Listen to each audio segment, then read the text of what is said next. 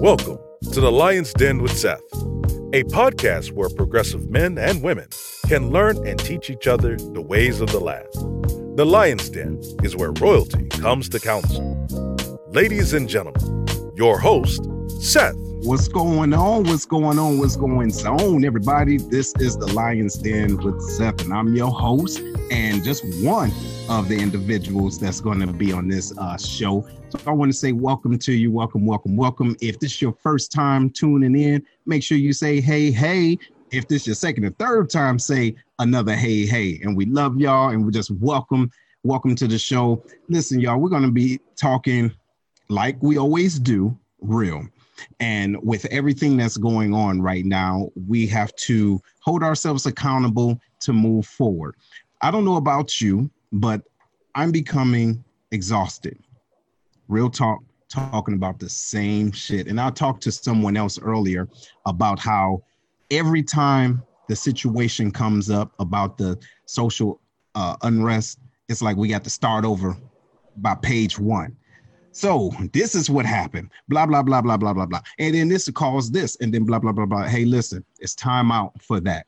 Okay, it's time out for that. But what we don't do really is identify the past with the past. But before we go into our guests, I'm gonna introduce the team. All right, we got my man's.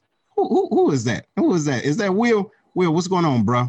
What's going on? What's going on? Hey, great show in store for everybody. Got a great guest, but come to this show with an open mind and an open heart. And if you don't know, shut the hell up and listen because you may just learn something. That's what the den is all about. Don't come here opinionated. Come here open to receive because this is nothing but realism from good people, good black people. At that, let's come. Hey, we got a little Korean in there too, right? But we coming at you with transparency. We coming at you with that real shit because we're looking to make a change and it's about action. But hey, thanks for tuning in. Hey, St. Louis, stand up.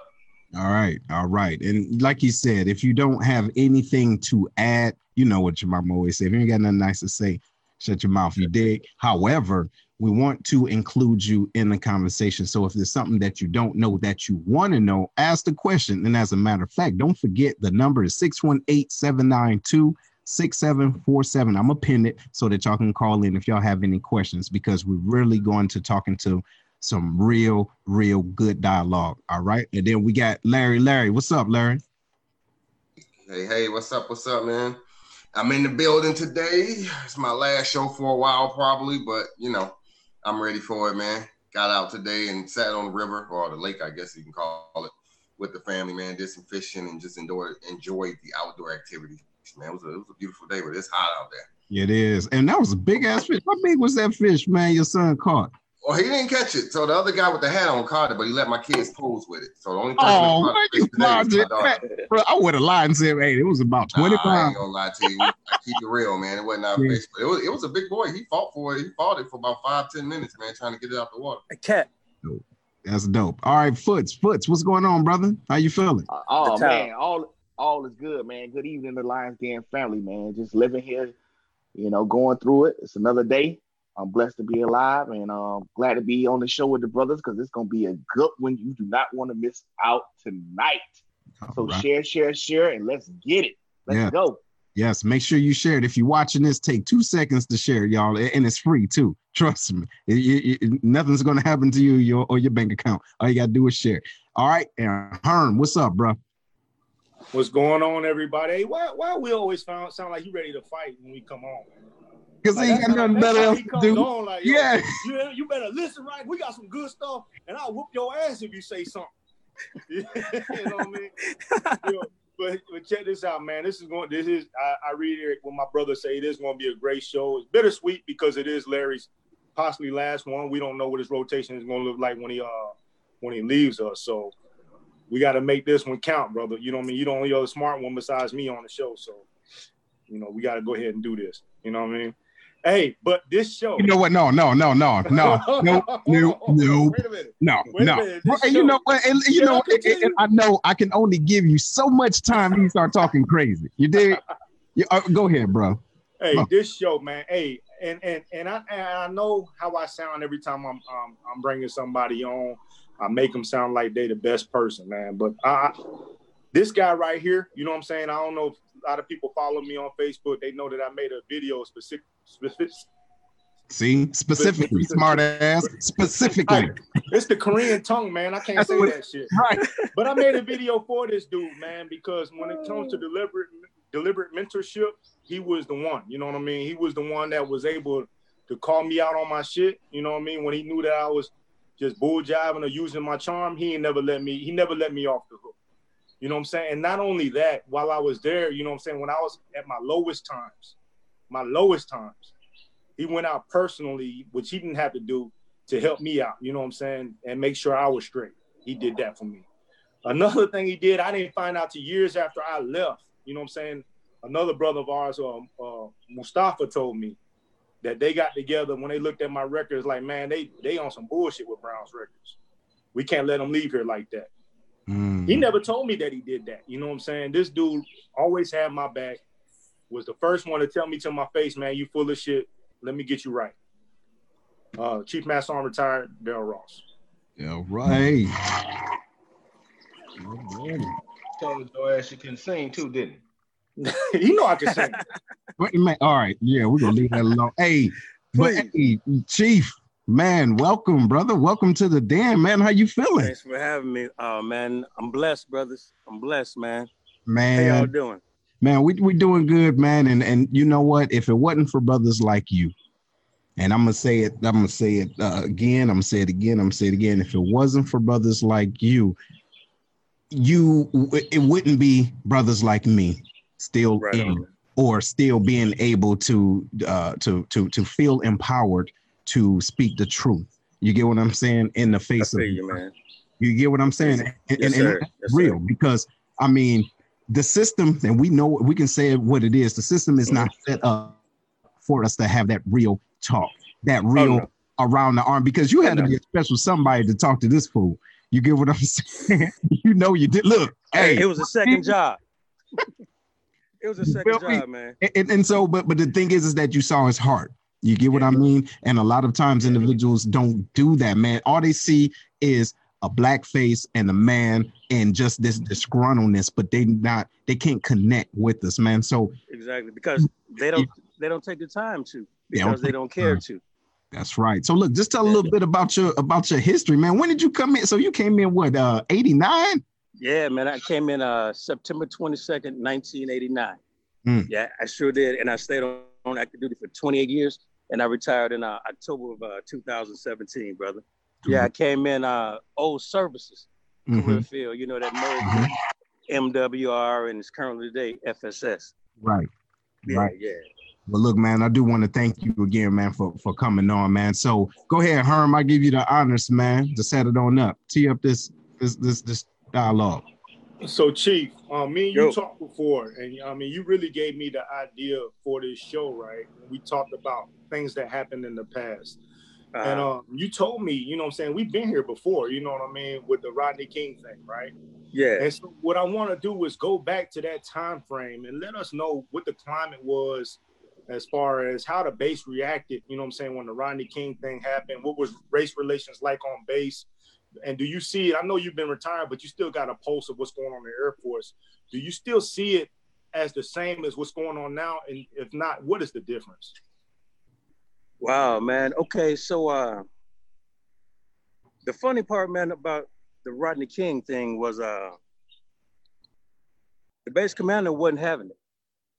Because when Rodney King came out, the thing that made that event so inflammatory was we got to see it on video.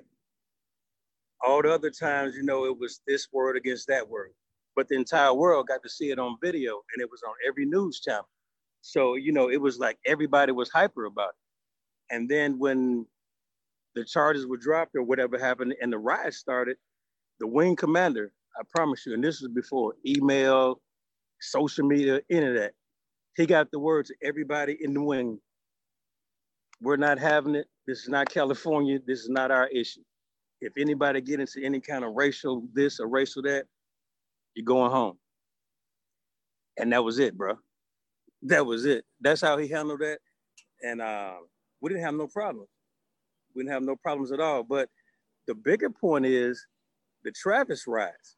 Remember the other day when uh, you and I was talking, we were talking about the riots in Travis in, I believe, 1971? Those are the riots that something changed after. Because after Rodney King, it was like, okay, they're in California. I was at Little Rock Air Force Base at the time. And once it was over, it was over. We didn't have any more major uh, racial controversy until the OJ trial came out. So all those things kind of stayed the same. But after the Travis riots, and that kind of takes you back to the beginning of uh, EO or social actions, because I had an old school senior master started talking to me, and he, he told me the part about a lot of the brothers from the Tuskegee Airmen days. That's where they went to school out there in Ohio. So the Tuskegee Airmen, and then when people were coming back from Vietnam and different things like this and that, most of the people they just dropped them off. And my man was telling me that uh, that's when they came out with the regulations because black men had started to wear afros. So that's where the bulk thing comes from, all the way back then.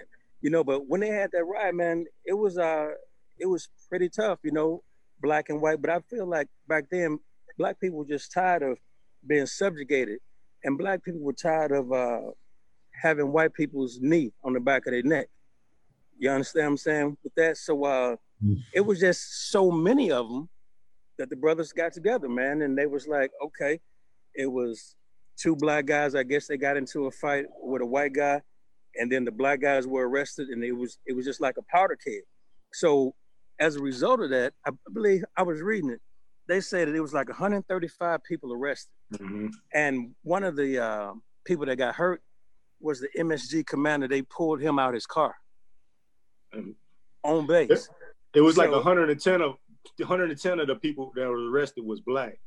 But out of 135. Just, just so the listeners know, because a lot of people didn't know about the Travis riots. I was gonna get to that. Like the Travis riots happened in what 71.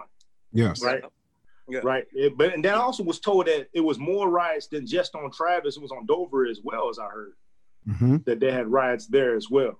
Mm-hmm. And so why do we so since we got since we got to the Travis ride, excuse me, brothers, but since we got there, I got a question. Since you've been in the military for a while, why do you think that they kind of buried that in history? It's not in PDGs and PMEs, and that is a significant issue in the military, but nobody heard of that shit. Yo, hey, and hold on, wait one minute, uh, Herm. I saw when we posted that somebody said it was a little, it was a few sentences in the PDG back in the day about the Travis riots. But the thing is, they didn't call it a riot; they call it some racial uh, situations or uh, racial disturbance. But before we go into that question, I do want to give a shout out to everybody that's watching. I see you, Crystal. I see you, Casey. Hey, I see the wing commander. How you doing? Scott Heathman, how you feeling? Um, also see Ronnie, how you doing over there? James, what's going on? We love y'all. Thank y'all for watching. Please share this, share this, share this. It's free, and this is some good information. The reason why we want to have this conversation is because if we don't know our history, we are doomed and damned to repeat it, ladies and gentlemen. Again, if you do not know your history, you're doomed and damned to repeat it. Okay, so go ahead, uh, Herm. Go ahead, man. Finish, finish your point, man so yeah, so Chief, why? So since we, I just now, I've been in the military over twenty years, and I just now found out through you talking with you. But I uh, wait a minute, Herm, Herm, hold on. You just made it over twenty years. Yeah. Congratulations. Yeah. Appreciate it. That's an accomplishment, brother. That's, that's not something to be glossed over or be lost in the conversation. Congratulations, man. Thank you. Thank you, Chief. Appreciate it. Yeah. But back back when like, you know what I'm saying? Like I've been in this long, you know what I'm saying? A senior master sergeant. I never heard of these riots. I never would even thought that shit would even happen until yeah. we talked. And then I started looking up. I like, man, it's here. So why yeah. do you think it's not it's not taught in Air Force history that these things did happen? Good, bad, or indifferent, still part of history. Okay. I can I can ask the same question. I can answer that question and ask a question at the same time. Half the stuff that America is ashamed of, it tends to get left out the history books. So what's the difference? The Air Force had to be ashamed of that. So why would they want to keep passing that along? But you'll tell me to learn about the Wright brothers, but you won't tell me about the rise in Travis because minorities were feeling oppressed They were feeling oppressed because they weren't getting promoted. They didn't get the same opportunities. And they were just being stagnated in, in, in every job.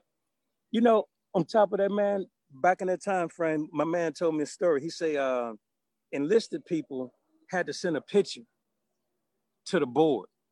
So this is before WAPS came out, right? So if you enlisted and you got to send a picture to the board, that's so they can see what color you are. So they changed that. And then that's when they came out with WAPS in uh, 1972. And about the same time, they had the social actions, which is now morphed into 17, 18 type of agencies, helping agencies. But that was the initial uh, beginning of social actions. And if you think about this, people don't want to admit when they've been wrong. Hell, I don't want to admit what I've been wrong sometimes. But when things like this, they just want to let it fade away. Like people talk about, why do you guys keep talking about slavery? Uh, well, you keep making movies about it, so I guess we'll keep talking about it. How about that?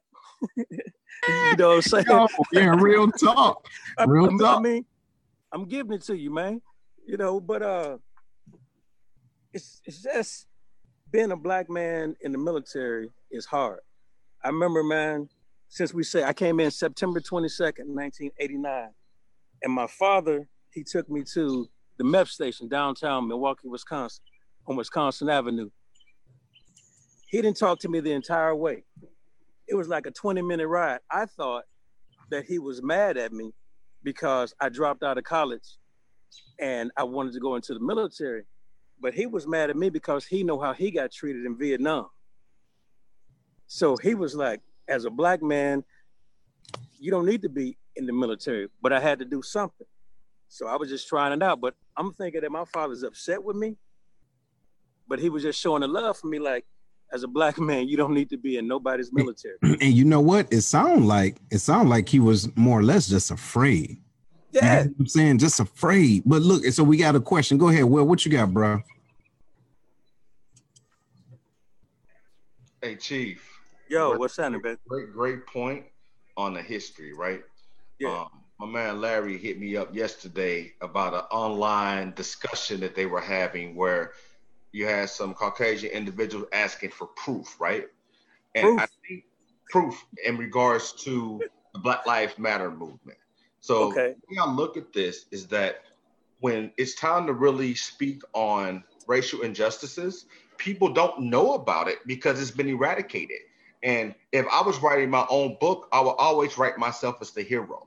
And I think that's a problem culturally, not just in the Air Force, but American history as a whole, that you have to acknowledge and address and say, hey, we're responsible for Tulsa. We're responsible for redlining. We're responsible for XYZ versus demonizing the hood and saying, don't go there when you come to a military installation. What are your thoughts? Well, to be honest with you, man, this is what I look look at. You say when you get to bases, people tell you, don't go to this place because it's the hood, or don't go to that that place, right? When I first came in the military, man, in 1989, my first base was Little Rock Air Force Base, and uh, I wanted to go to Little Rock because my grandmother lived in a small town where I was born in called Dermott, Arkansas. You know, so I wanted to be close to my grandmother. So, and this is crazy. At the time, before they gave out the assignments, staff sergeant, tech sergeant came to me and said, Yo, I see you got Little Rock Air Force Base on your dream sheet. So I said, Yeah, I do. So he told me that the racial issues in Little Rock were so bad that if I didn't want to go there, I didn't have to. So just think about that, 1989. So when I get to Little Rock, I find out why. Cabot, Arkansas has some Klan things going on. In 1989 in Cabot, Arkansas is probably about 30 miles from Little Rock. But, you know, that was just the start of my Air Force career, man, and making decisions that what I wanted was more important than what I had to sacrifice to get it. You know what I'm saying? I wanted to be next to my grandmother. Yo. I wanted to be next to my peoples. So if I had to go to Little Rock Air Force Base to make that happen, and maybe you know, subjugate myself to you know a little racism here, a little racism there, it was worth it for me. Wow. Every time I went to my grandmother's house, it was on and popping. Hey, And because, and everything you got that food, and you got that food. You know what I'm talking Good about? groceries. Hey, shout, shout out to grandma and that food, bruh. Hey, I would always try to hit up the crib. Hey, but listen, I appreciate Come that. now. And but we got another Come on question though. All right. we got a question from a fellow chief. So Oh, Chief okay, said, right on. um, he says, "Do you feel as though the uh, military judicial system isn't fair when it comes down to African Americans?" And I think, eh, well, go ahead. What would you think? What do you think about that? You say, do I think that the ju- military judicial system is unfair to African Americans. Well, I tell you this, man. I can speak to that chief and anybody else from the perspective of being a first sergeant for six years. And my wife's active duty, and she was a first sergeant for a little bit over six. I can tell you when a black man comes into the office, the odds are stacked against him. We keeping it real. You know, I was I was a first sergeant, and I used to tell people, man, I understand what you're doing, because I've been on that side of the desk a lot more times than on this side of the desk. So when they came, I'd be like, hey, keep it real with me. What's happening? Let's take it this business, and then we're gonna move on. So that was cool, but as far as if you don't have a black first sergeant, or if you don't have a black chief, or maybe some other minority, I don't think it's fair. And, I'm gonna say that you. right now. Yeah. I never thought Yeah. it was fair. Mm-hmm. But at the same, but at the same time, people don't know how to relate to people, you know. And sometimes you just, you just gotta pull them in, you know. I had a guy that um, I could understand exactly what he was saying, exactly why he did it, because he was a young guy and he got hurt by a female. You know, we all go through that, but he just happened to do some dumb things. So I'm glad I was in a position to go to the commander and say, "Nah, man." because if you and I were that age, we probably would have done the same thing. Now we're gonna have to do what we got to do to take care of this business, but let's not kill the kid, because if I was there, I probably would have done ten times worse. So that's why you got to have blacks, uh, minorities, people that understand where this kid is coming from, so then they can explain it to you. You know, mm. Be- because if you are a really a faithful Bible thumper church person, you ain't gonna be talking about what's going on at the club. So those conversations won't even mesh. So you got to get people that's on your level, whatever level that is, whether it's you know the lowest level or the highest level. You coordinate with people, and I say coordinate for a reason, because you coordinate with people that's on the level that you want to get to, not just the ones that you're on, but you want to get to. So if you see somebody and you want to do what they're doing, well, you got to do what they do. I used to tell my people all the time, if you want to be special, you got to you got to do what special people do. You got to do what special people do. And, and, and I'm gonna get with you too because we got uh Will. He got a question. Herm got a question, and I, there's another chief that's on. Hey, shout out to you, Simp. He asked a great, great question. We got another Oh. command chief, man. They on. They listening. oh, because okay. you, Right you on. know be- because this Right is some on. real good shit you feel me and and also i want to give a shout out to everybody else that's listening look guys i don't know where you are in your individuals lives or careers but you have to be the change that you want to see you get what i mean you have to be the damn change that you want to see and Yeah. but you have to be willing to to listen to the individuals that's been there before and that can help you to be a better version of yourself hey will what you got bro Hey, Chief. Yeah, what's happening, man? You talked about relatability, right? Being able to relate to people. Uh-huh. Something that's happening right now. So I'm a master sergeant. All right. individuals that are minorities, some are not minorities. They tend to come to me when Okay. they have a situation or they want some feedback or to see are they being mistreated. And because of not wanting to get in other people's lane or cause them to have further issues, you have to Mhm. coach them from the background on Mhm. documentation, ask the right questions, use Mhm. key terms. And Mhm. it, it's, it's so bad these days that you got young men and women working under stress when they're trying to come here to protect the country, right? But when Yeah. you do things like this, you gotta be you gotta be very cautious as a leader, in which I'm not a cautious person anymore because as long as I'm saying on what's right, whatever happens, happens. But you get pointed out that you're singling out the black guys or the black kids, not realizing that I mentor everybody that wants to listen and wants to learn. And when I see a bad person, that everyone else say he needs to get out, I'll pull him in. Because I think as leaders, your job is not just to have the good people. Your job is seeking your leadership influence them to be better. And that's what's Yeah. Yeah. See, I remember, man, uh, I PCS to uh, Mountain Home Air Force Base in what 2006, and uh, I was working at the fitness center. I was a master sergeant at the time, and there was this young black kid named Aaron Morrow. So uh, as soon as I get there, you know, the uh, civilian guy who ran the fitness center called me and he's like, "You watch this kid. You keep your eye on this kid. He ain't nothing. He's trouble. Blah blah blah." So I said, "All right, cool." So you know, he talked down about the kid, and he happened to be black. He talked down about the young man. Everybody talked down about the young man, but I was a master sergeant, so I was the rankingest military person in there, right? So I said, "Okay." Everybody's telling me all this bad stuff. What have you done to help this kid? Have Have you done anything to help him? I mean, anything at all? You you you just crucifying him. And I'm a master sergeant. He's an A1C, so I've only been here a week or two, and you're already telling me how horrible he is. So off top, I'm gonna have that perception of this kid. But see, the thing that they didn't understand, I used to be that kid. Hold on. used to be the young hold knucklehead. on. message. That's what I'm talking about. That's what I'm talking about, bro. Yeah, You man. need to be yeah. so you have to have that level of empathy, man. So it's like, and, and I hate to say it, but man, fuck. So people forget. Yeah. Hey, Yeah. first of all, you forget you had to go through puberty. You forget that you learn this, and you knew some shit you get right, and some things you don't. But Yeah. isn't a one-time military. And like I said Yeah. before, man, look for certain individuals, this is and man, I swear to God, we was just talking about this the other day. But for certain individuals, this is a commitment, right? And Yeah, but yeah. other individuals, it's just an arrangement.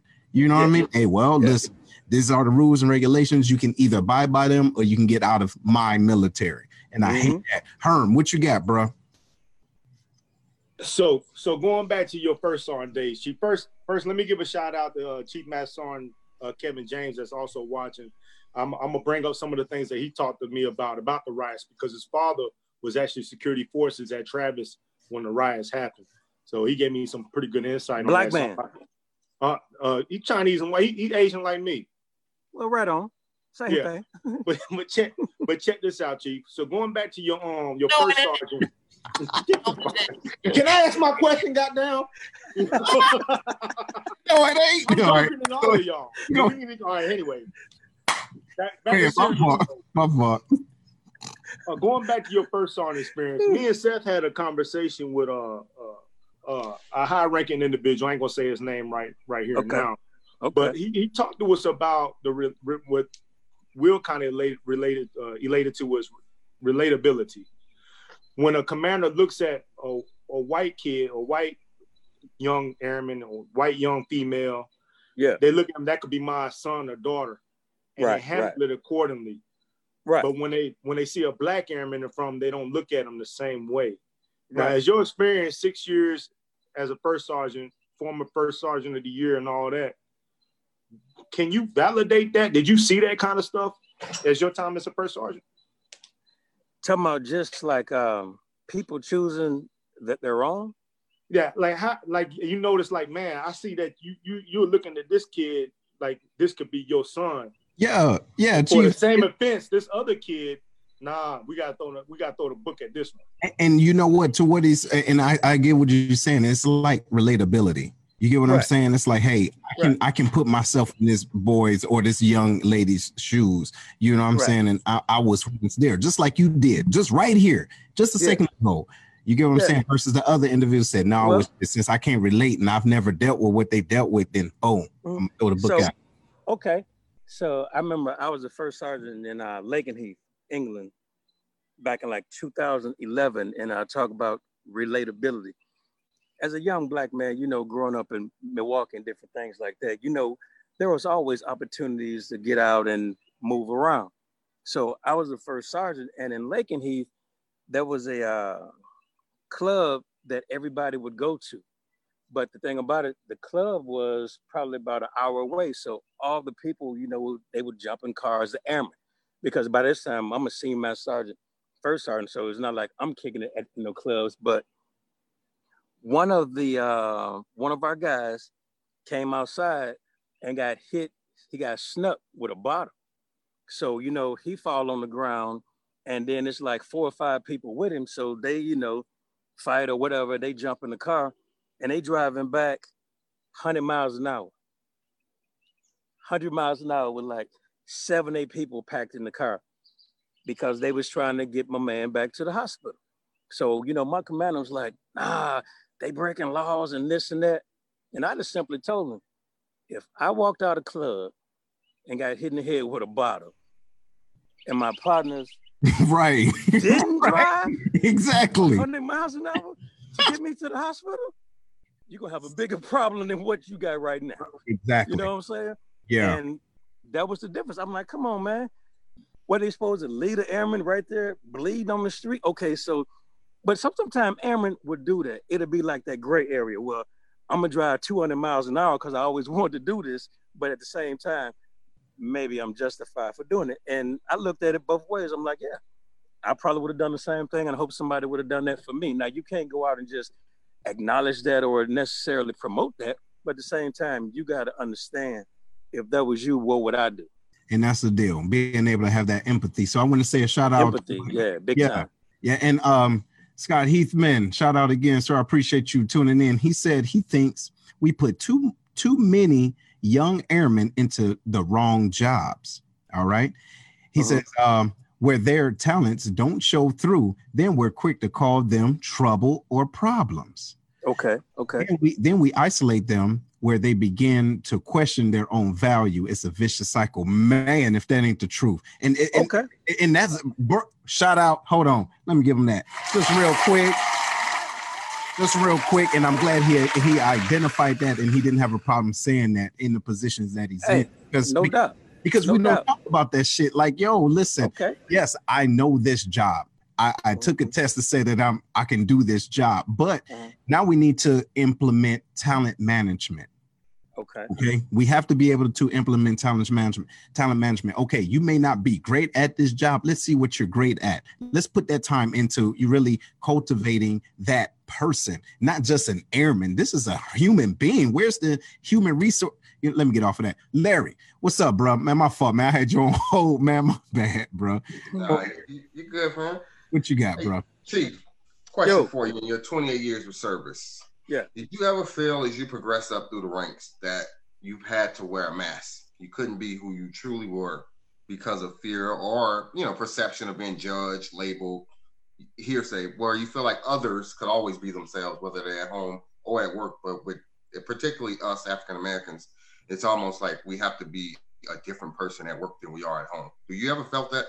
Woo, hold on, hold on, hold on, hold on, Chief. Hold on, hold on, hold on, hold on.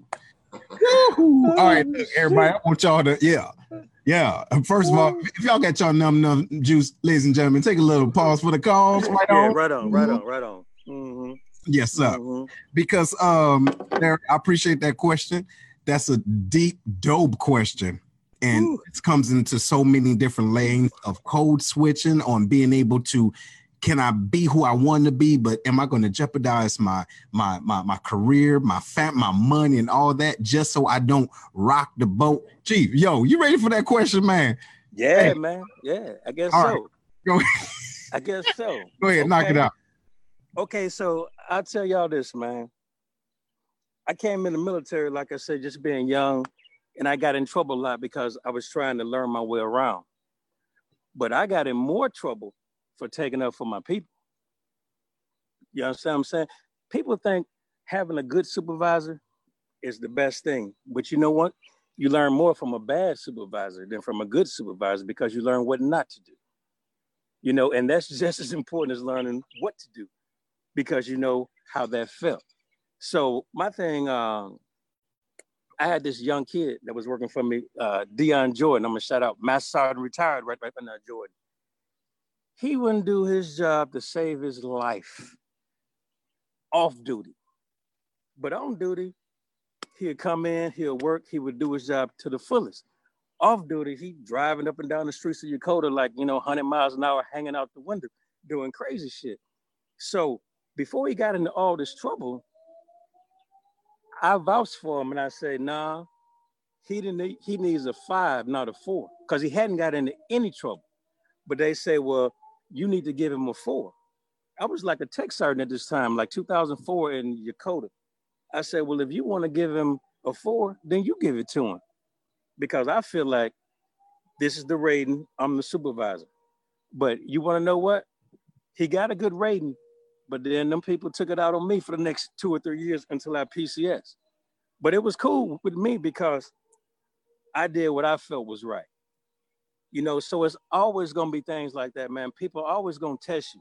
People are always gonna try to see why you do this or why you do that. But what I can tell you is it's a lot of people out there in the Air Force that know me or maybe know of me or heard of, of me. But I don't think it's too many people that you go find that say Chief Ross was a fake. Nah. Nah, you know what I'm saying? So, and that caused me a lot of pain in my career, man. But you know what? It was worth it because if older yeah. master sergeants didn't reach back for me, I wouldn't be here.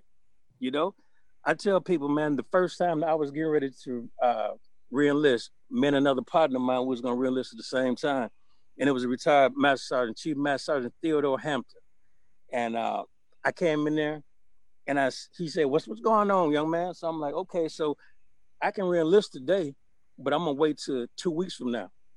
You know, that was like the final suspense. He was like, "Look, man, if you don't take your black ass over there." and sign them papers and stay in? He said, because they don't want you in anyway, bro. So don't wait on it. Just go do it and take care of your business. Man. And my partner, no, but check this out. My partner that we was both gonna wait, we was both in the same window. He got a DUI like the next weekend and they mm. kicked him out. Oh, Lord, yeah. man, hold on. Real talk. And you real know, talk, I, man. real, man. And and shout out to my real man. Talk. He's deployed right now, man. We've been arm to arm our whole careers, man. Yeah. It's you know, hey, before we get into it, because Herm, I know you got a question. Hey, um, hey, Chief, you ever been you ever been a Scott before? Uh nah, bro. Mm-mm. Never. Well, guess what? Well, I got some good people down there, though. You man. do? Hey, guess what? Hey, look at this. Hey, you got about six more good ones. Holla at you. When the next time you come down here, I'm gonna need you to jump on this Kevlar's Grill, baby. Hey, shout out to our sponsors, Kevlar's Grill. They right outside the VFW, well, inside the VFW, but outside the back gate. Right on. They got the right gratitude boxes, so they can actually you can call in and you can give food to the first responders. You see what I'm nice, saying? Nice. And, and, it, and man, it's dope. And the food is awesome. They do catering, everything, cu- cuisine. Look at that. They got the burgers, fries, shrimps, and everything. The, the the the the, ribs and spaghetti Alfredo. And for those those health conscious that don't want to get quarantine chubby, hey, they got the hey, they got the uh uh what they call it vegetarian sandwiches and everything, right? So they do hey, deliver this. chicken wings, man. Yes, brother. Hey, already. Yeah. I'm telling you, it's ridiculous. But anyway, yes, look, they number it, they're good, straight up. So look right. here, they they do deliver 25 mile radius, and they are open every day, y'all. Check it out. And the number is 618-416 4 I mean 5700. So that's inside the VFW. All right. And VFW post 4183. But one last thing. So when your kids, you you got kids, don't you, Chief? Yeah, man. Yes, sir, I do. Hey, hey, hey. hey, listen. And I love them all. I know you do, but guess what? Break that bank and go and give them some of these, uh, give them some of them Yeezys. You know what I'm saying? Give them some of them, them Jordans that's only, you know hey, what I mean?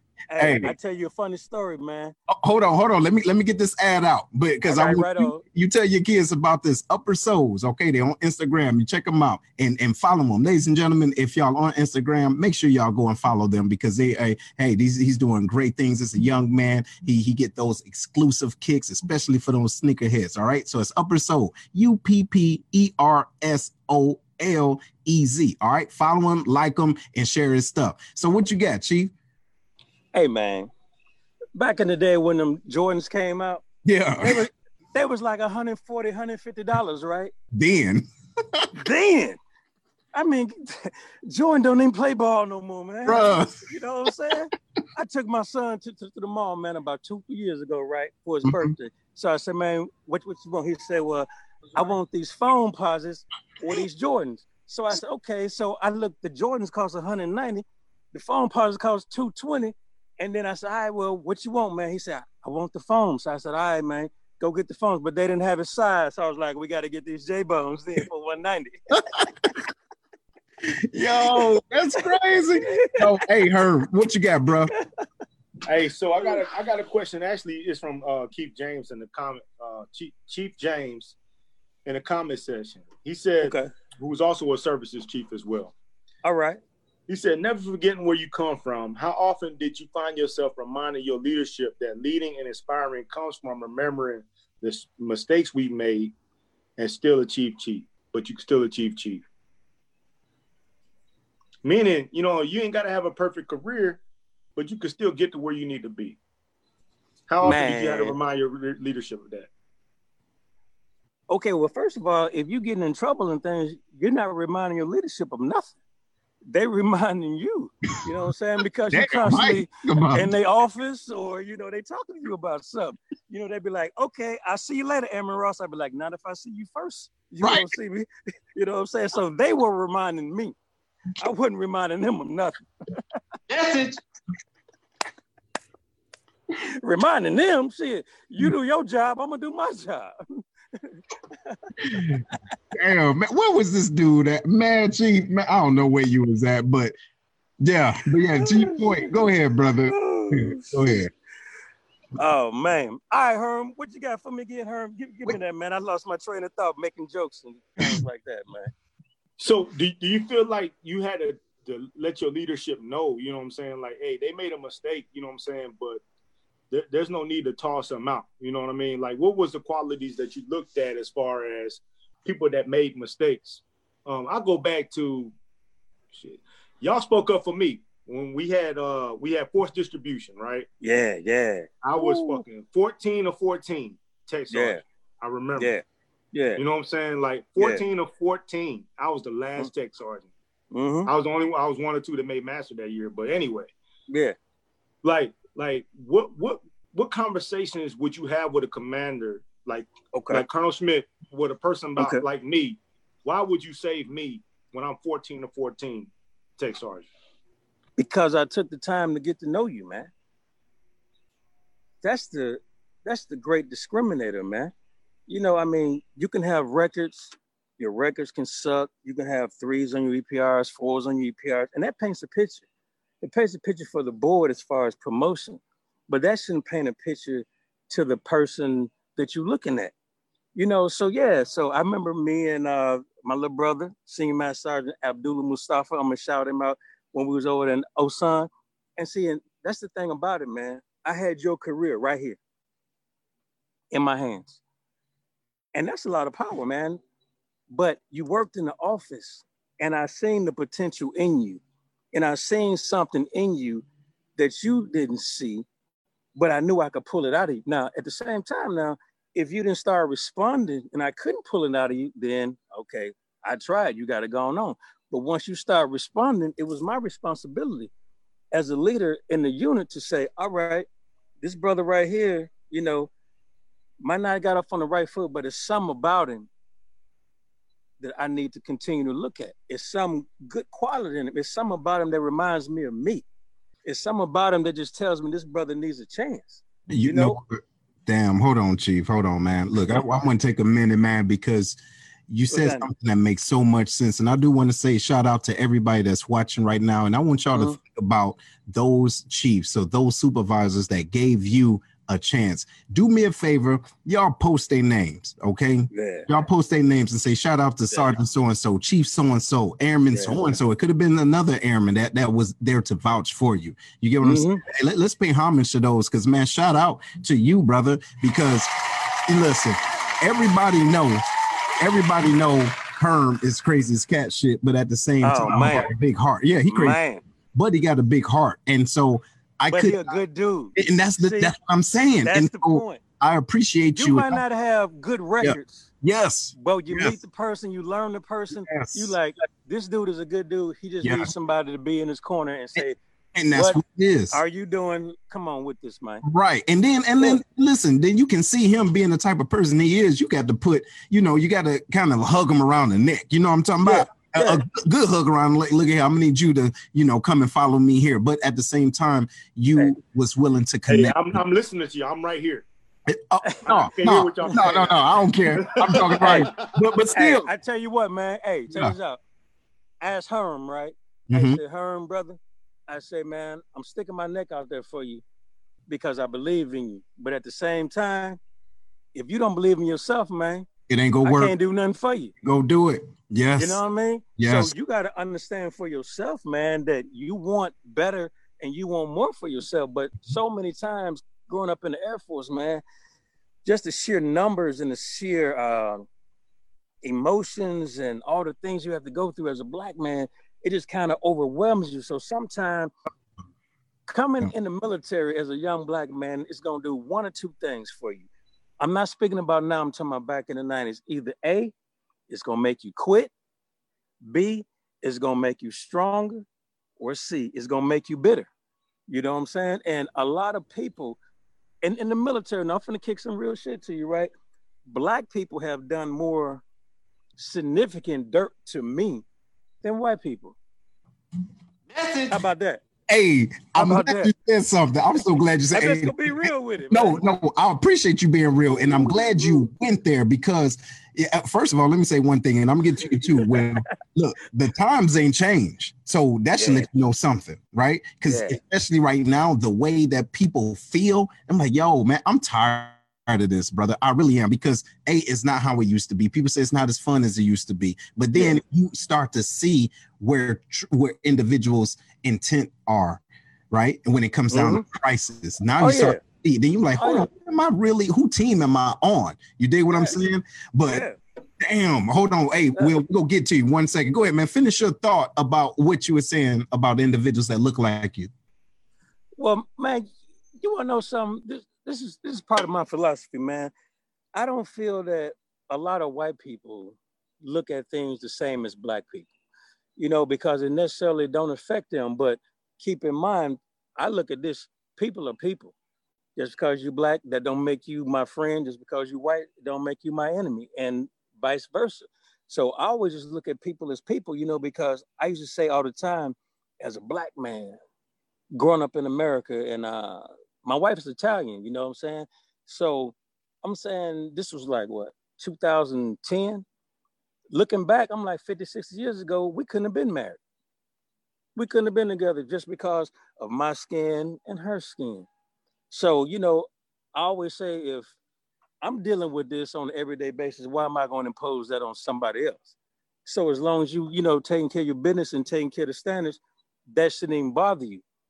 But as a black man, you have to look because I learned a long time ago at Little Rock Air Force Base, and this is true shit. You got to work twice as hard to get half the credit. Not the same credit, but half the credit. And for all the young ones out there that's in the military, man, y'all might as well wrap your mind around that.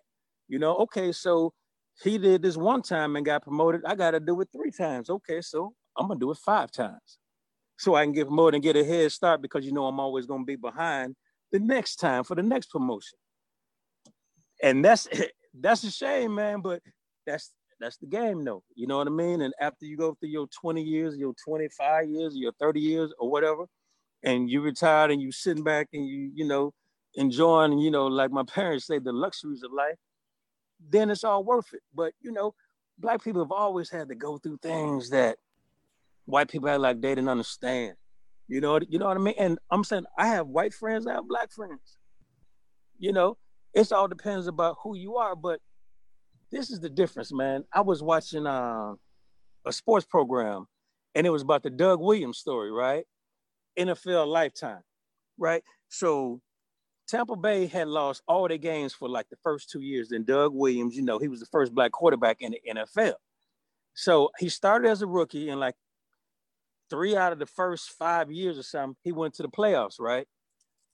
And he wanted a raise because it was at the end of his contract. And they told him no. My man said he was the 54th highest paid quarterback in the NFL. It's only 32 teams in the NFL, bro. How in the hell is this man 54? Because you know, they, they always say, you know, black people are superior athletes, but intellectually, we can't compute. And that was in 76, 77. Aren't we talking about the same thing? We talking about repeating? Aren't we talking about the same thing? With Lamar Jackson, they said he couldn't be a quarterback. Now all of a sudden he the MVP. See, all black people want is a chance, man. All black people want is an opportunity, man. You don't have to give me nothing, but don't take nothing from me either. And we'll hold be all right. Chief, hold on. All right, pause. Pause. Oh, shit. Yo, ladies and gentlemen, y'all take a second.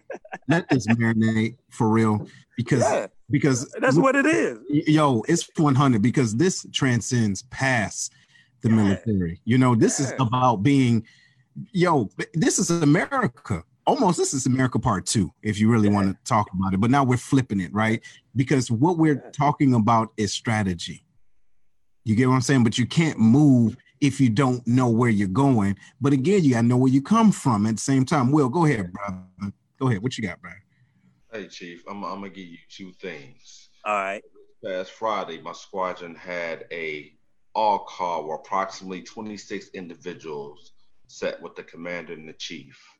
And one of my mentees divulged a story. And when I can say I became so irate that he went through something like this, right? Mm-hmm. He had a, mm-hmm. A, a, young NCO point at him, calling him boy, and it wasn't oh, the first time that this took. Talking about a white guy calling the black guy boy. Yes, calling him boy, right. right? All right. And All right. the discussion was had. Well, maybe he didn't understand. He now he from the south. Oh, but, he understood. Uh, give, give, me a second. So, in in response, I couldn't help but to say, I know he wouldn't talk to this senior NCO like that. I'm pointing to all the big black dudes in the squadron that I know he wouldn't approach us that way. But you look at the airmen that get bullied, they don't get a chance to blossom. And when yeah. I say, brother, it took everything in me not to go over to that shop and address that directly. But you, you got to come, right? So what Good I want to do is to get some insight to the airmen that go through these types of things on because I know what I advise them, but I want to hear from you. What kind of advice would you give them on how to prosper and to persevere through situations like that? Man, this is what I would tell people. As a black man in the military, especially the Air Force, you know, uh, it's like this. People start on one side of a lake or ocean, and then they start swimming. You got a black man, and you got a white man, you got a Mexican or what or whatnot, and y'all swimming right on the, and you look across, and there are people called mentors.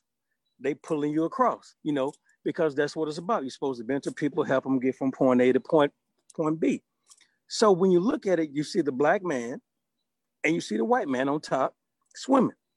But what you don't see, the black man got a hundred pound chain and weight tied, you know, tied around his waist. So you got to sink or swim. And it's unfortunate that it's like that, but you got to sink or swim. And the key to it, man, to me, you got to get in the room. You have to get in the room so people that you you have to go out and you be a first sergeant. You got to do all these different jobs, man, so you can put yourself in the proper position to take care of business. I remember I was the first sergeant once again in uh, Mountain Home, and this was like in 2010 or something like that. But this when the the elections going on, right? So I had this white kid come, come to my office and say, hey, I'm not going to work for a N word or a B word. And he was talking about Hillary Clinton and Barack Obama. What do you do with that? See. What do you, I mean, what do you do with that? So, you know, at that point, I was a first sergeant. So I said, okay, go get a supervisor and bring him on down to the office. So I'm so I'm talking to him, and he just, you know, I didn't say it, I didn't say it. I'm like, all right, cool. Well, I tell you what you do in the future. Use your inside voice. Just like you're probably using your inside voice right now on the other side of this fucking desk. Right. Oh, I'm sorry for cursing, but you know, that's what it was. So if people want to make change, they have to get they have to open an aperture, man. They have mm. to get in these positions. You have to get into the first sergeant's career fields. You have to become officers. You have to become leaders, leading from the front, man. You can't lead from the back. You can't be in the back complaining about yeah. Black Lives Matter. Now you got to move up to the front if you want people to follow you. If you want people to understand what you're saying, you got to say it loud and you got to mean what you say. But if you don't, people will be like, "Oh, okay, well, that should last about 30 seconds. You, you want to know some man that's very disturbing? With Ahmaud Arbery, I seen that and I was like, man, I don't even want to watch the news. So I turned it off. And I probably didn't watch news for about two or three weeks. And then when I first started turning back on, they was talking about George Floyd. So I'm like, what? Another person that got killed? I'm looking at it. But then I didn't even see the part about the young lady that got killed in between them. So I'm thinking about, you know, we we barely getting over this one case, and now we got another, but it was another young lady in between. People just need to realize, man, that you know, all them chokeholds and all this and all that. Oh, and we turn our cameras off. Okay. Well, if you turn your cameras off, then uh, you're fired or you're going to jail. That'll stop them from turning their cameras off. You know, but how can I? I wasn't even through understanding the Aubrey case got to the George Floyd case and missed the case in between. How many black people are getting killed by the police? That you miss people in between. And I'm talking about this over a two or three week period. You know, I got a son, man, that uh is getting ready to get a car. And I'm talking to my son, man, and, and I'm and I'm saying to myself, I'm gonna help him get a car, yeah. But I want him to get a small car. I want him to get maybe like a truck. So maybe only him and his friend can ride. Because I don't want to get a bigger car because I don't want him to have four or five friends in there. And that's just a target for the police. How many people have to have that conversation with their kids? Ooh, that's on. not black. Bruh, hold on, hold on. Come on, man. Yeah. Come on, man. So that opens Come up on, a whole another can of worms, man. My son's 16 years old, but I'm gonna take a step back and we want to be able to say her name, Breonna Taylor. Breonna Taylor. Breonna Taylor. Make sure y'all Breonna say Taylor. Her birthday was just the other day. You get what wow. I'm saying? And you made a lot of good points, man. It was like compounded. Wow. So not only hey. we had a did we have the COVID shit, but then we have this death, and then another death, and then another death. You get what I'm saying? And it's it's ridiculous, man. But hey, it, hey, but go ahead. You want to know the game, though? Hmm. Just like I, I was talking to Herm the other day, man. When people start really realizing the effect that racism had in the South was when CBS and those stations went down to, you know, Selma, Alabama and all these different places and they put it on film, right? On film. So they and they still show that black and white footage today of, you know, little kids getting dogs sick on them. Yeah. Yep. So poses on them. Yeah. So yeah. I really don't care what you say when President Trump say, you know, if they breach this gate, they're gonna be met with vicious dogs you know what he's saying. It's it's dogs. So, yeah, mm-hmm. yeah, you know what I'm saying. I mean, so that's when it really happened because people were seeing like, oh my goodness, this is what's going on down there. So they did something. So conversely, COVID nineteen, right? People been off for like a month or two. Everybody at the crib, ain't nothing going on. So now, no matter what channel you turn to, they talk about George Floyd. I don't care if you watch Sports Center, ESPN, whatever. They talking about George Floyd and they talking about sports and Colin Kaepernick. You know what I mean? I have friends right now, man, that I say things like, well, if uh, people don't stand for the flag, I would lose their friendship and I don't care. But you know, before when I was younger, I'd be like, all right, bet, and then roll on. But now I'd be like, okay. So I understand it because, man, you know, I can go on record and I don't, I don't mind saying, if I'm in a auditorium or whatever and the national anthem play, I'm gonna stand up. But the point is, people have the right to make their own decisions. So that's what democracy is about. That's what America is about, making your own decision. So if I choose to stand, don't be mad at me, just like I'm not gonna be mad at you if you choose to kneel. You know, because people are people, and you got to let people do what people do. And it's only when people try to step in and say, okay, well, I ain't gonna be your friend if you, you know, if you cool with somebody that kneel down. I'm like, all right, cool. But let's talk about this. Why are they kneeling down? See, and that's the thing. So it's like folks. You know about everything else. You know about everything else. Yeah, but why they? And so that's the deal. So they want to look at the burning. They want to look at the burning building, but they don't yeah. want to see what caused the fire. But before we yeah. go into that, I want to say, hey, ladies and gentlemen, if y'all have a call, if y'all want to call in, the number is down below and it is posted. The number is 618 792 6747. One more time. The number is 618 792 6747. Hey, Chief, look, we got this question though, brother. He says, um, okay. What do you say to Chiefs who focus mainly on what's on paper and not uh and not the person? And shout out to you, Mark Quinn. Say so, again? So what do you say to the Chiefs that focus on the um you know show focus on mainly what's on paper but not the person? Well, man, I tell you what, man, it's funny that you bring that up. At a base that I was at as a chief, when I first got to the base, you know, it was common knowledge that okay, well, not common knowledge for the people that was in the squadron, but other people saying, okay, that squadron is a dumpster fire. So now I'm the chief in that squadron, right? So I said, okay, well, I'm gonna change this. So you got to insert yourself to be a product of change. So I said, okay, and it, it was a fairly small squadron, a couple hundred people. So you know, so now I'm going in, I'm teaching people how to write. I'm showing people the benefit of a bullet. You know, you go to ALS and they teach you action, impact, and result, but they don't teach you how to put it together, right? So I had this young lady, man, and uh, you know, I'm an FSS, so I'm gonna know the below the zone results. Hmm, I'm gonna know. So uh, on the package, she had won.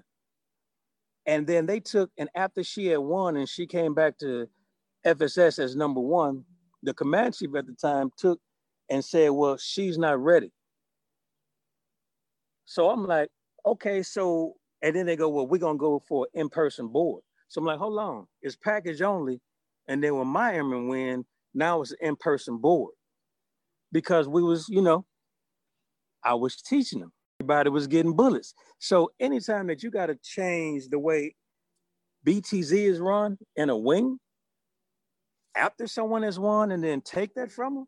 So as a chief, I never stood for that, man. I, I mean, I remember how I was done. So I would fight for my people, how I would fight for myself. And then I had all them stripes on my arms. So I'm like, all right, I'm a chief just like you a chief. It's so almost you, like it's almost like who who go check me? You know what I'm saying? Right. All right, you, you, know what I'm saying? yeah. I, I, mean, because it, that's the good thing about being a chief, man. If you're a chief and you don't wear them stripes, then you're not a chief in my no, eyes. You know what I'm saying? You you've already made chief, so you, yeah. you shouldn't really be doing enough for yourself. Man, oh man, shout you out. You just be doing for the people behind you. Oh man, message. You know what? And shout out to that, and shout out Come to on, those man. that demand you to for, for them on, to call them chief. Hey, you need to call me chief because I made it. No, listen, stop it, stop, stop it. Let, stop let me it. go to Herm. Go ahead, Herm. What you got, bro?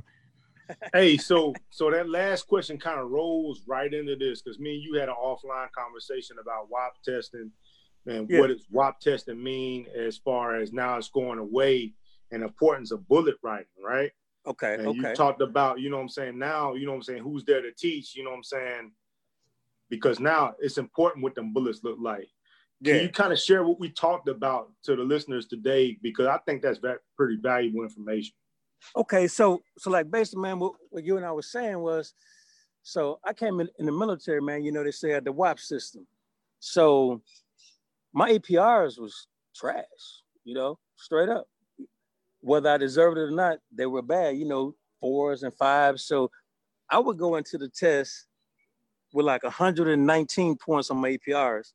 Other people going to the test, if they got all fives, with 135. So I'm already down 20 points starting out. So I would still get in there and I would study. And I would study four or five months straight. And then I, I'll go in and get like an 85 on the test. And I'm not saying that I'm smart, but I'm saying I was determined. And I knew what I had to do to get what I needed to get on that test to get promoted. So, you know, I go in there, get an 85, somebody else go in there and get a 55. But guess what? We both get promoted. So I was cool with that because that's what I had to do. So, but the thing about it, man, and I tell people this, I did not know how to write until I've been in the military like 17 years, man. 17, 18 years because uh you know, I was always testing, but then once you make master, they send you to the uh into the CNCO PEC. So, you know, I'm in there and they got all your records in front of you, right? So I'm opening up the records and you could tell the people in the room that had great records, they, you know, they like Superman, you know. Me, I'm like, oh, I don't want nobody to see this. And I remember going, I remember going back to my office, man, and feeling sorry for myself. And at that point, I had been in the military like 16, 17 years. And back then, you could stay in at like 26, I think, to make senior. So I was feeling sorry for myself. And I said, man, if I'd have started, you know, trying to do something, I might could have made senior soon.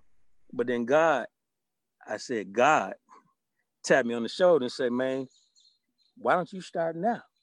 It ain't too late. And from 2000, what? I put master on in like 2006. I went from master sergeant and then I was testing for senior. You know, that took me three or four times because I was the first sergeant. But then when I came back to my career field, I made chief my first time and I was the number one select in the squadron.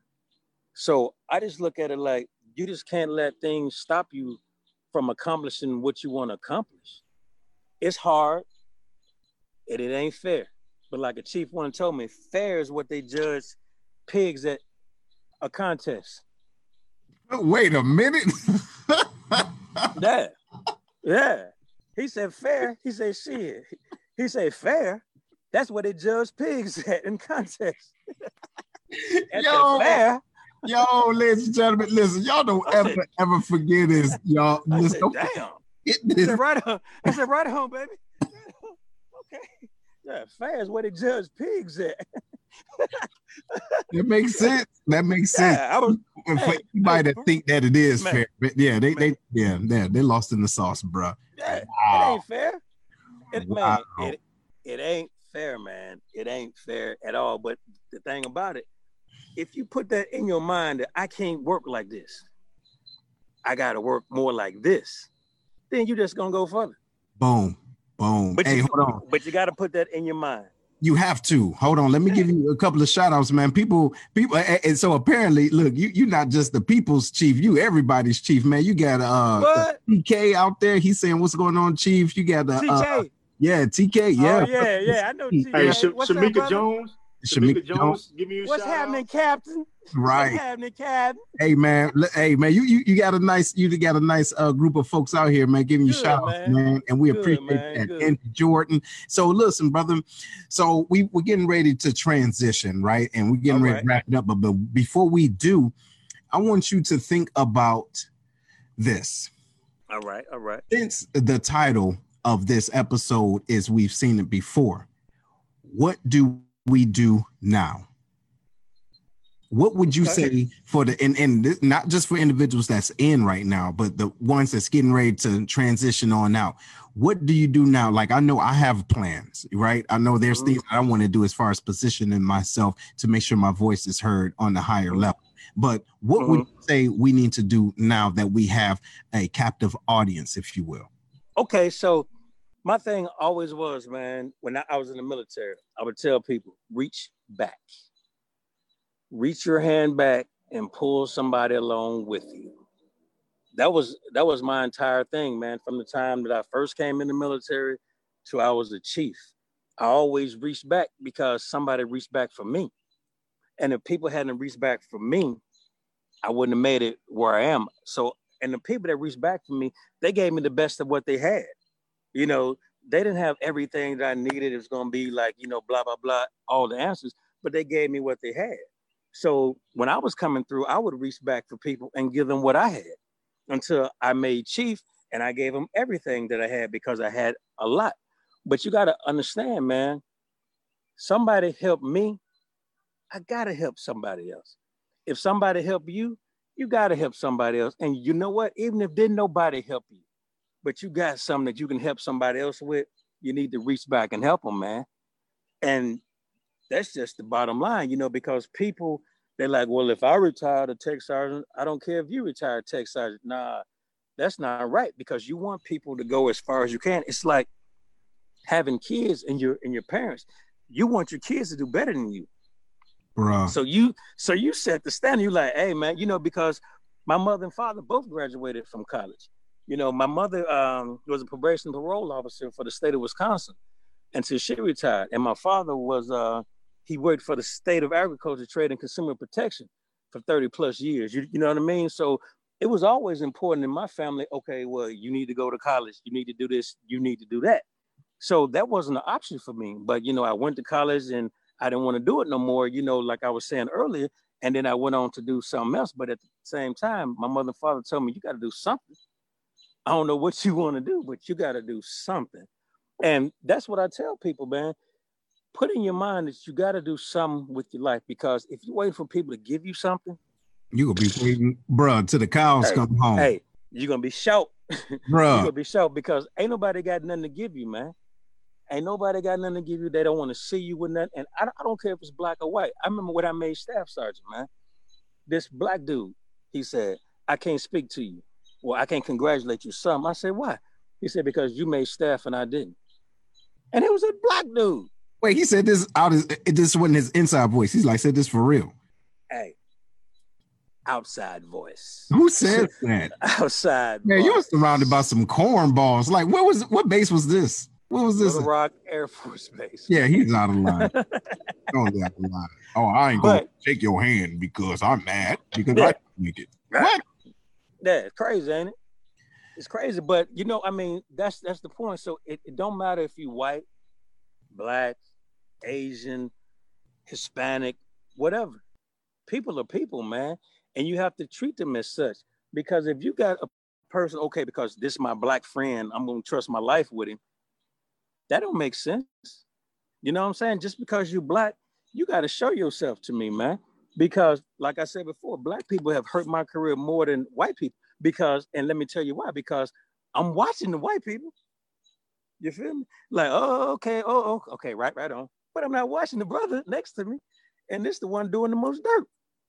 So when you get to that point and you see, I can't just rely on this person because they're black, or I can't be against this person because they're white or Mexican or whatever.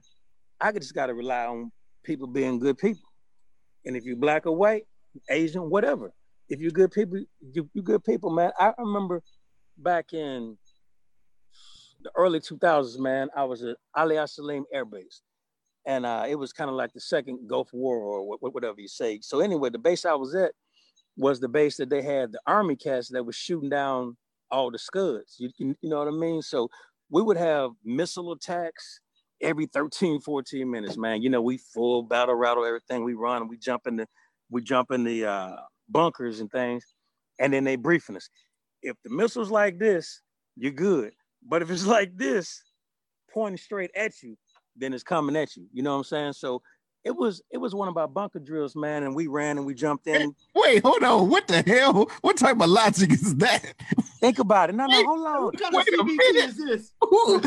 Wait, what type of training, bro? If you see that shit, bro, for real? Hey, they say if it's going like this, right? You can see it, right? Wait a so minute. Good. Think about it. Chief, hold on, hold on, wait. You right. Don't get me wrong. You right in the month, right? You right. But hey. if a person got to sit everybody down, look here, y'all. Yeah. If you see it, if it's coming right at you, right? If it's coming, dead. What? Hey, type of hey, damn so, brief hey, is that, hey, y'all? Hey, but what? What? Hey, what does that tell you though? what is that? Hey, man, it was. Hey, man, it was real, dog. Hey, I'm a, I'm a veteran. I'm a war hero. You know what I'm saying? Oh Lord! but, back, but no, no, no, no. But hold on, hold on. Go ahead. My bad. Right? My bad. so we go and we jump in the bunker, right? And you know, we got our gas masks, our chem suits, everything, all cinched up. And there was a third country national next to me, TCNs, right? you know, the local people, either they were, you know, from Pakistan or wherever, but they didn't have no masks, man. They didn't have no gear. They didn't have nothing. So I'm in the bunker, right? And there's this cat next to me, Pakistani dude. He's sitting next to me. He's shaking like a leaf. And I look over at him. This dude ain't got nothing on but sandals, shorts, and a t-shirt, and he got a piece of newspaper over his face. And he's shaking like a leaf. I, I, I mean, I put my arm around him. I'm like, hey, black or white, it don't matter. Either we're gonna live through this or we're gonna die together. So I really don't give a shit about black, white, this or that. I just want you to treat me right so I can treat you right. Damn, that's the word. That's the word. That's it, man. You that's... know, my parents always taught me, man, I am no better than anybody else in the world, but no one else in the world is better than me. Damn. So let's yep. meet on the level. Message. Say that one more time. Who said this? Your mama, your grandmama? Oh, my mother. My That's mother. Mary Helen Ross, married to my mm-hmm. father, Maceo Ross Jr., been married 52 years in April. And what did she say to you? What did she say to you? She told me, she said, son, I want you to understand something in life. You're going to come across different people. You're not better than anyone, no matter what their situation is. But keep in mind, no one is better than you and handling your business in that manner. That's what she said. Yo, that's 100. Hold on. Look, let me give it to Will real quick before we wrap it on up. What you got, Will? Chief, that was the realest shit ever, brother. I appreciate it, man. Being able Hey, to- not that briefing though. Not that briefing. Look, if it's somebody telling me a missile hey, I, I got your number now. I'm gonna holler hey, at I'm gonna call you the missile. If you gotta tell hey, me that, and I need to was, be dead, dog. That was some real. I mean, think about it, right? Think, man, man, y'all got me pulling my earphones out. I mean, hey, but think about this, right? If a missile is coming and you can see it, that means it's going across the sky like this, right? Yeah. but if that coming like this, like woo Oh, my bad. My fault. My fault. Go ahead, Will, man. I'm sorry, hey, bro. I didn't shit you learned in the military. But that? damn, did, did you have to learn that? Who taught that? Like, all right, my bad. Hey, hey I'm glad they taught me because every time they said uh, alarm red bunkers now, I was looking. Right, right, right. And I, I didn't, I didn't see shit. So I'm like, it's got to be coming my way. But the Lord blessed me, man, and He blessed everybody in the base to make it through that, and we didn't have no casualties, man. Right on, right on. My man, my man, my bad. Don't be teaching hey, do every hey. bullshit now. Uh-huh. Go ahead. I, I heard you, you know. right? Go ahead. Go ahead, Will. What you got, man? TK just shouted y'all, brother. Say you one of the realest in the games. Uh, I appreciate that, TK. Yeah, that, that, that's that's that's one of my old supervisors, man. Still my. Oh yeah. Day. That's hey, that's my, uh, guy right there. TK, good but people, man. Real. I wanted to highlight is something key that you said that I I, I do my best to communicate mm-hmm. is treat everybody as you want to be treated. Keep that shit simple. Why not? I ain't gonna get up and bullshit that I don't see color. Yeah, I see damn color. I need to understand where you come from. I need to know how to be adaptable to you, how you receive information, how to care yeah. for you properly. You know what yeah. I'm saying? That's something that's really important that many leaders don't get. The aspect yeah. of you need to see damn color because everybody hey. come from different walks. And you, you want to know how I, I learned that lesson? I came in the military in September 1989. By August of 1990, I was in Desert Storm, you know, real deal war type shit, right? So I remember I had my job and I was working in services. So, you know, I'm up there in the kitchen or whatever, doing this or that. People come through talking, you know, crazy. What do you suggest? Give me some of this shit because we're in the chow hall. You know, so me, I was a one striper. I'm like, well, I suggest you take your ass to the end of the line. And by the time you make it back up here to me, I know you're going to have an idea what you want because the line was like three, four hours, man. you know what I mean? So if you leave out now, it's going to take you an hour and a half to get back up to where I am. And I bet you know what you want to eat then. We don't play that, that right? shit. I'm telling you, we don't play that shit. Oh, play, that shit. Nah, nah. Keep it real. Services, FSS, MWR, all that for life. but I really don't, man. Check this out, man.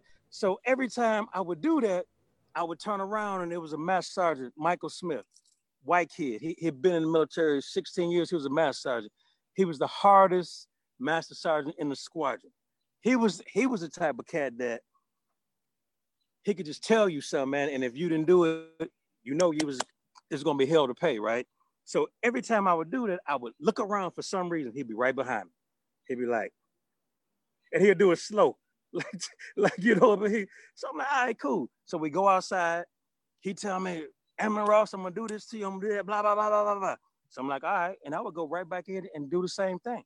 So finally, one time, somebody came and they said something. I said something. I look around. He behind me. We go out. I'm like, well, bet we can ready to do this again. You know what I mean? Because I didn't sign up to come to a war. You know, America hadn't hadn't been to war in years before I came in. I came in in September '89, Gulf War. I was in um, Abu um, Bateen Air Base in the UAE for seven and a half months. You know, so I didn't sign up for all that. But at the same time, I was young, you know, growing up in Dermott, Arkansas, like I said, at Milwaukee, Wisconsin. You just weren't gonna talk crazy to me. So the thing that changed my life, man, was this when I went out there, I'm thinking, okay, he gonna say he gonna do this, he gonna do that, whoop de whoop. But he said, Airman Ross, you can't be cursing out the customers, man. You can't do that, man. These people come in here and they want to, you know, do what they do, but you just can't curse them out. So I had had a talk with myself. I'm like, damn, I broke Master Sergeant Smith. I must be an idiot. You know what I mean? I'm like, I got to do something different. So sometimes, man, you got to have that conversation with yourself because it ain't all the white man, it ain't all this, it ain't all that. A lot of time it's you, or like I can say, me. So you got to take accountability for your own actions too, and just not always press because you know all the way through the military, man, people talking about the white man. Nah, dog. White people gonna do what they gonna do, so I'm gonna have to do what I have to do. So at the end of the day, we end up at the same place, or I'm further along the line. So that's what I look at. Yeah, it's harder you know, it's tougher. But at the same time, once you come out the other side, man, you can sit out and you can chill out. You know, I retired and uh, I had a job, but on April 1st, I was like, oh no, this coronavirus and all this. I was like, so I went to the, the crib. You ain't want the road. Shit. Right. That Rona ain't no joke, man. You know, and you know, uh, I know we're joking about it, but that's some serious stuff, man. It is. It you know, it's serious stuff. It's, it's scary, and I, you know, I pray for all the people, man, that have had people that have passed away and people that are sick from it. But at the same time, man, I used to tell people, bro. I had a quote, and I used to say, "Today I do what other people won't, so tomorrow I can do what other people can't." While you're young and in the military, get your education. You know what I mean? Come out the military better than when you went in because the military don't promise you nothing. Uncle Sam is going to suck you dry. And it's your responsibility to do what you need to do, but then get you something at the same time. So if you get in the military and then you retire, and I used to ask people, okay, so what you gonna do next? I'm gonna go to school. I'm like, this cat 46 years old who the hell gonna hire him by the time he go to school, get his degree, and then get ready to go in the job market and he 55 years old? When you got kids coming out of college, you know, 20s, 30s, or what, or what not. So you got to do all that together, man, if you want to make it. Have a million goals, and if you only comes a hundred of them, you're still doing good. You know what? That's a win. Hold on one second. For sure. And, and this is going to be a shout out to everybody that's listening online. This concludes the, not online, but on the podcast. This concludes the episode of the Lions Den. We love y'all. We go see y'all next week. Holla. Boom. But now everybody that's still live, y'all stick around. We're just going to go around and, and let the den give their warm appreciate. Hold on. Let me just start off by saying, Chief, bruh. Yo. oh, yo, this, this was a, this this word up, word up. Her man, I appreciate you, man, for uh extending networks, and and that's what you know. That, that's that's what makes us all brothers, right? Brothers and sisters, right? And shout out to y'all that that's watching. The den, uh, mute yourself, Foots. Hold on, you clean your throat, bro. But anyway, hey, everybody that's watching live, listen. This is what the den is about Real talk. Okay. This is what the den is about. It's about growth, development, and action. That's real talk, real shit. Because we want to, it's our responsibility as the den to make sure we don't stay in a mental, um, be, being mentally stagnant on what's wrong. How about we activate, motivate, and organize, and then mobilize? You get what I'm saying? Now, How how, about that? You feel me? I'm saying. So how do we get to that point? Because right now, if we keep talking about what's wrong, we that takes attention away from that what self accountability, and then looking at our alliances. Like, yo, my chief, I can still holler at my chief. I can still holler at my senior Yeah. master sergeant. They out, blah blah blah. But they have great wealth of knowledge, and so that's what we want to do. And I appreciate you, brother, for being on. Man, this has been Yeah. so real. This has been Yeah. one of the funniest but most authentic shows, bro. For real, I really do. Hey, Will, what Yeah. you got, Will? Wrap it up. What you got for Chief? Yo, Chief, Yo, what's happening? I hear shit, but man, you you you you didn't disappoint, man. That that really. Right on, brother. I'm one of them cats that when they have meetings, they wonder what the fuck gonna come out my mouth because Yeah. they know I had to learn. It's a time and place, but if you wearing this damn rank and you're not using it for the right thing to advocate for what's right, why the hell are you wearing it?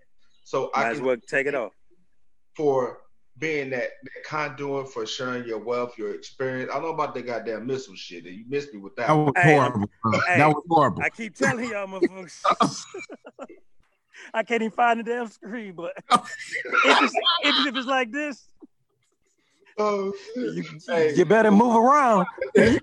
Shit. ass over there drinking. But yo, Chief, appreciate you, brother. This is what you want, bro. We're gonna This is talk what you want. again, man. Thank you. I'm gonna remember that. Hey, hey, uh, Larry, what you got, man? What you got, Larry?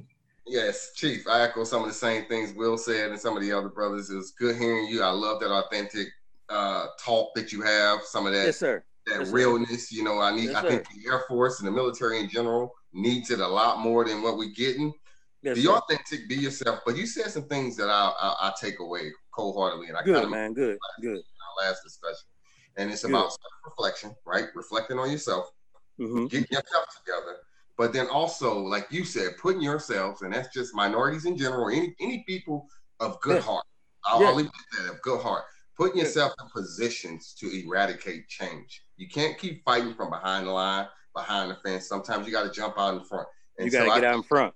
heartedly because I want to be a shirt. They know I want to cross over, be an officer. I want to be some of everything. Okay, I'm on my third career field in the Air Force. I still don't know what I want to be when I grow up, but at the I same time, that. I know I want to do something to lead the Air Force and inspire whoever I come across in my path. So I thank you for Hey, time. Hey, but, but hey, but check this out, brother. So it sounds to me, all you asking for is an opportunity. That's it. That's it. That's it. That's all black people want is an That's all we opportunity. want, bro. And listen, don't let me Is get that in the asking room. too much? don't let me get in the room. You know what I mean? But yeah, hey, Foots, I see you was on the back, man. I appreciate you uh, helping out. You got any words for the chief, man? Absolutely. Um, Chief, way to bring it old school. Man. Way to show, man. You reminded me of my uncle when I was talk when uh when he would talk to me about just simple stuff about Yeah. how you need to carry yourself when you was in the military. I mean, you Yeah. got to take care of your folks. You got to take care of your people, and a lot of people hide behind that that shield that you have. You know, some people are E9s, some people are chiefs, and you just let me know that you are that still that chief outside of being retired, brother. And I appreciate, I appreciate that, man. and I, I and I appreciate that. salute you. I salute you, man. Right, Right on. on, my brother. Yeah, that, Appreciate that's that. real. And man, another thing too, Chief, man, you have a lot of individuals that's on. So I encourage you after uh Herm get it in, make sure you go back to the page on the Lions Den. And everybody that's still watching, this is like the after after show, right? The after party. Make sure y'all share this. You get what I'm saying? Make sure everybody know that that y'all was here and what we were talking about. All right. And again, you said some, uh, some great stuff, man. It ain't black and white, it's right and wrong. Let that Exactly. it's right Simple and as that. and it's the As simple as that. It's the dumbest. It's so Herm, what you got, bro? It's simple. Let me stop. It's simple. Simple. So, so Chief, I mean, Yo. you, you know how I feel. You one of the very few people in the military that I really care about what they think about me. You know what I'm saying? Like if what you think about me means a lot. I need you to know that. Because honestly, if it wasn't for what you did when I was 14 or 14 tech sergeant, You know what I'm saying? You and Shamika Jones, which y'all did for me, Marcus Holder, and um, Mustafa. What y'all senior NCOs did, what y'all leadership did for me, I'm convinced I've been put out the military right then and there. You know what I'm saying? Because the people in that upper office, they they might have I might I might have felt like they had my back, but I knew they really didn't. You know what I mean? No yeah. matter what. I'm a little choked up talking about this because you know what you done for me when I was out there as well. You were one of those guys that the military needs and who I want to emulate. I appreciate you. Thank you for everything that you've done. You know what, man? Right on, bro. And, and, and that, that, yo, man, that's that's real. That's real.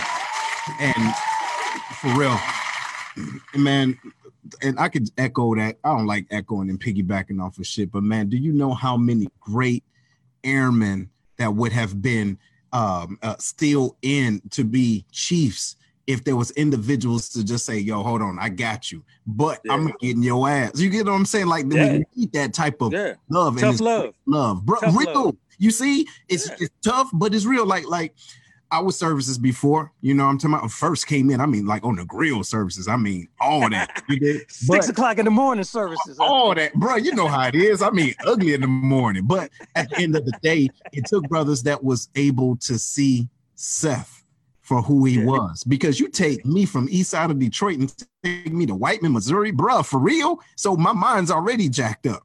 You feel it me? to be rough. Yeah. It was t- horrible, but having individuals in my life, individuals like you that was able to help to help cultivate me and other airmen that's out there, man. Shout out to you and everybody that's out there right now. If you did not have an individual like the chief or other individuals, don't become jaded. All right. Yeah. Don't become jaded to the point where you know what, did nobody look out for me. So the hell with them. I'm straight. No, exactly. it's exactly. somebody out there that's just like you that need you. You feel me? That need you because if Herm was in my Air Force back in the day, I would have kicked his ass out a long time ago, trying to choke people in Korea. You crazy, man? You don't get your crazy ass out. Yeah, yeah, I brought it up, but still. Choking people, huh? Choking, bro. That's what's up, her. Over no, hey, hey, choking people.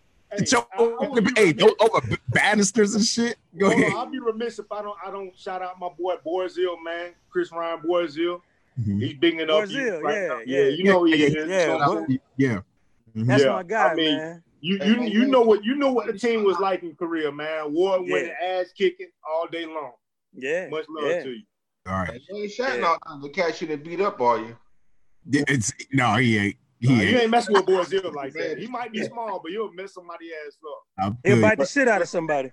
He's a about hey, right on. Hey, but look, Chief, look, make sure when we done with this because we still live, but make sure when okay, we done, okay. you get back on, man, and you holler at the people, man. They showing you mad love, brother. Oh, and, yeah? Yo, yeah, they are, man. And again, thank you, dog. Yo. Yo, hey, man. I don't, think, I don't think nobody got this many applause in one show, bro. This has been 100. Hey, man. Hey, one thing I will I sent say, them all twenty dollars before the show. You know, That's what do happened. this. That's what it- Oh, Twenty eight. Twenty dollars go a long way. It's a recession damn there, man. People That's ain't what working. yeah, yeah. What you got for? Way to no. I, all I was gonna say is way to pay it forward. Yeah. Way Yeah. to pay it forward. That's all I got, man. That's it, man. Yeah. It, it hit home Yeah.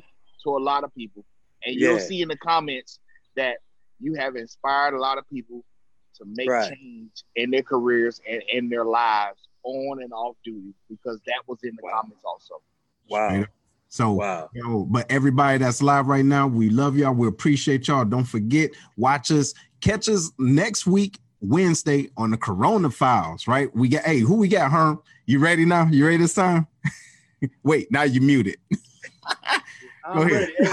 hey, Herm, So, quit that crying, man. That- yeah, he got We sizzled for a minute. no. You know he got Hey, sizzled. I'm. That's got sizzled. I'm I wouldn't get master But hold on. so you good. Hey, next, next week, uh, well, no, on what's today? Some so Wednesday we got Cowboy Corey coming onto the show, talking to us about how you know what I'm saying, black-owned farmers. You know what I'm saying.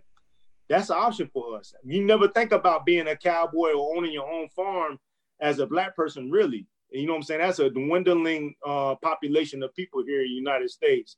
So when you're thinking about what career you could take on, man, think about something like farming. And if it ain't farming, something in that vein that not many of us are in. That's it. That's it. Yeah. Right so, so yeah, make sure make sure y'all catch us Wednesday on hey, the but Sam, What's up, bro? Hey, can, can, I, can I do one thing, man? I, I just yeah. want to say publicly, man, that I appreciate you young brothers, man, having me on and uh, allowing me to uh, spend this time with you. I really admire what y'all doing, man, because like I said, this is taking it into the future. You guys have a platform, man, that you guys can use and get that word out there. In my time, you know, they didn't have email, they didn't have all this stuff. So things took a lot longer to get around. But now that you got it, man, your cast is doing your thing. And I watch you guys and uh, I'm an avid supporter of y'all, man. And I just, I just want to say thank you for having me on and keep doing what you're doing, man, because it's important. Real talk. It's important. I appreciate that, man. Look, that means a lot. No and doubt. Listen, no doubt. Hey, watch this. Now that you got your Zoom, now you know how to get on this shit. Now it's good. You got to come back. Hey, ladies and gentlemen, he didn't know what the hell Zoom was before we got it in. Hey, his ass was like, wait a minute. That's why he got his glasses on, because it was like, wait, hey, what's this? Hey, hey, man. hey, hey. Wait, hold on. People, stop, hey. it, stop it before you stop cooking. Oh, I'm about cooking in a minute. Wait, y'all. Hey, I'm gonna get people off. need to take care of old people, man. What we gonna he gonna cook us in a minute, dog. Yo, we try. We try. Uh, Wait, put up. We we gonna try. Black on black crime. Black on black. Everything I said good about you fellas. Black on black crime. Hey, no, hey, it's all love, G. Hey, but listen, shout out to the dead, yo. We love y'all. Make sure y'all check us out next week, Wednesday. All right, we holla. We hope you enjoyed today's show. Make sure to listen to the show on Google Podcasts, Spotify, Breaker, and Radio Public, where you can subscribe or via RSS so you'll never miss a show. While you're at it, if you like or dislike this episode, we'd appreciate your feedback on Facebook at www.facebook.com slash lionscast. Check out the book, The Black Collar Mindset, The Art of Strategic Thinking on Amazon or www.theblackcollarmindset.com, a manual to maneuver through life strategically by holding yourself accountable. Tune in next week for another episode of The Lion's Den with Seth.